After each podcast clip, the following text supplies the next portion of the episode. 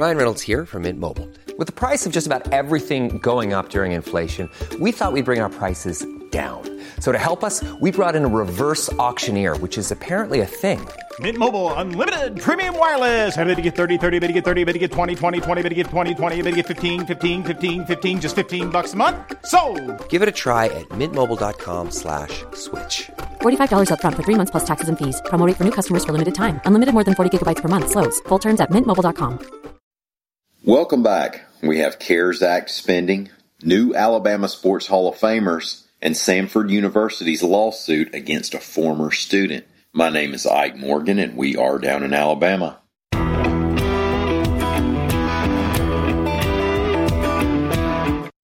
One way that government does business, hopefully different from how you handle your own personal finances, is that in government, you don't want to ever leave money on the table if you can help it. If Washington reaches out with a loaded gift card, it ought to be like holding a piece of cut mullet into a piranha tank. We'll take the gift and did you have any plans for them fingers?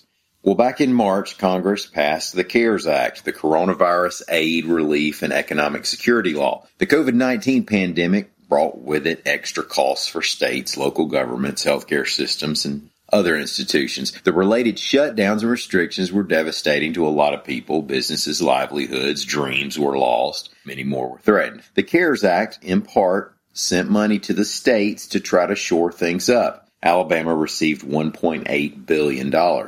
That's money you don't want to send back to Washington. And AL.com's Mike Cason reports that Alabama State Finance Director Kelly Butler said he expects almost every bit of it to be spent by the December 30th deadline. There's been some concern about it because entering this week, Alabama had spent only roughly half of the money. And because of restrictions put on how it can be spent, it's not quite as easy to blow at the last minute as you might think. The way Butler explained it was that most of the money is being spent through reimbursement programs. So your local municipal or county or school district money has been spent and requests have been made or are being made for CARES Act money to reimburse that spending through programs that are already in place. Butler said, quote, We are daily in contact with people administering these programs and are aware that there are many, many reimbursements out there that just haven't been processed here yet for payment. He said he's expecting to spend within $10 million of the $1.8 billion total. I guess 10 million is a lot until you look at it sitting next to the rest of that 1.8 billion. The Alabama Sports Hall of Fame class of 2021 has been announced, reports AL.com's Mark Inabinett. Eight inductees are scheduled to be enshrined May 8th at the Sheraton Birmingham Hotel. Let's run through them. We're probably not going to run through this first guy.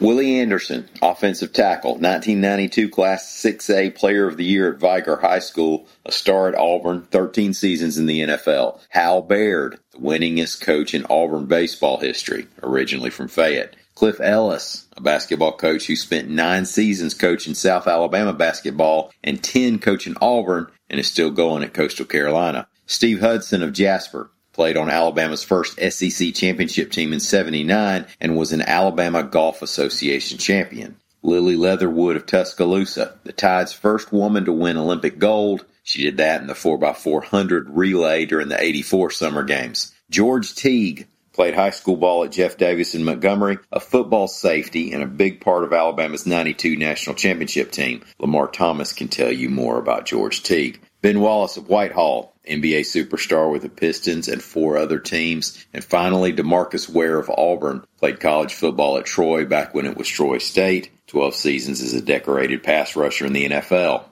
Samford University has filed a lawsuit against a former student over a very costly fraternity prank, reports AL.com's Carol Robinson. I bet y'all's frat pranks didn't go this badly. According to the lawsuit, Sigma Chi brother John Brody Cantrell, back in the spring of 19, was a resident at the frat house, and he and a friend were pulling a prank that involved going into the attic. While they were up there, and this is all according to the lawsuit, the friend allegedly stepped on a fire suppression system pipe and damaged it. Sprinkler pipe ruptured and water flooded the building.